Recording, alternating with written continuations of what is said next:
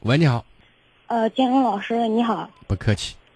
呃，我是第一次，我想咨询一下家庭的问题。嗯，就是我结婚有一年多，不到两年，是别人介绍的，就是因为别人介绍以后，就是这个年龄，这个男的年龄和那个身体状况，我不太清楚，就是身体健嗯、情况和那个年龄问题是我结婚以后我知道的，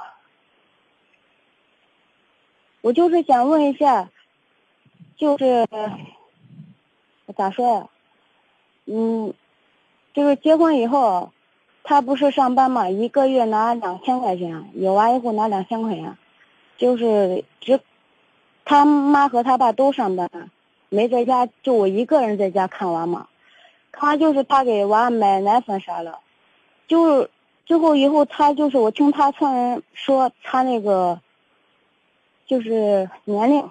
以后他比我要大好几岁。他开始他说他是属啥的，属鼠的，最后他查出来是属猪的。因为这个结婚之前不知道，下来就是他这个身体状况，就是癫痫之类。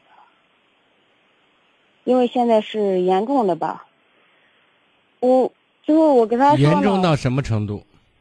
现在嗯，去年犯了四次，四次到五次，嗯呃，今年嗯，三四月时候犯了四次，一次多长时间？一次大概就是十分钟吧，十分钟到二十分钟。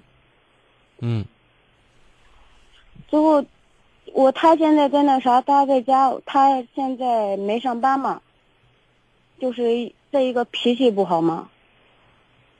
我跟他说说啥他都听不进去，别人跟他说啥还可以吧。你今天打个电话是在哪儿？在你家里打的，他在不在？我今天我没在家，我在外面上班呢。哦，打电话的意思是什么？今天我就是打电话的意思，我想叫你给我出一个主意，想个办法。想什么办法？你想干嘛？嗯，我不想干嘛，我就是想问一下。你问什么打算？就是一个年龄，还有一个他这个身体状况，嗯，现再在来就是他这个家庭的问题。啊，你今年多大了？我今年二十八岁，嗯，他今年因为我三十三岁，是这意思？啊，对，因为我是二婚，啊，你为什么二婚啊？嗯，以前嗯那个是感情不和，嗯就我本来说那啥，就是我亲戚给我介绍的，嗯，托媒人给我介绍的，因为我家但啊是这个他家不说，庭这个啥不我重知要道，的这个不重要，好吗？嗯，首先呢，二十八和三十三岁之间的差距不算太大，明白吗？哦对。这个对不算是一个问题。因为咋说，他这个人没有责任心，再一个他这个人特别自私，好像就是别人为他付出一切都是应该的，他不领情那种。你确定你判断的是正确的？我确定，那你就应该跟他离婚呢。因为他家人和他生病一一直一就是，只要一生病，他们就给我说，那我就想办法。我现在这说，个如果说你觉得他很自私，做的让我你给他很不做满意，打个比方来说，啊我生病以后，不打他说比方你要不然你康一下，你就过去没事了，啊严重，了还话不懂得关。你自己去看心你，还不懂得爱你，然后自己还自私，好像啊对全世界都欠他一样，啊、不对，家人他家人对他那个啥好，他也觉得是应该的。好的，那你跟他是没有出头之日，也就是没有幸福可言。如果这一点已经怎有么个了娃呢，有个娃了，咋了嘛？嗯，因为娃太小了，娃太小，你带着呗。我我给他提过，他不愿意。不愿意，那你咱就就用能够让他能够答应的方式做这件事情吗？能够答应的方式，我说让他改变，给他一年时间。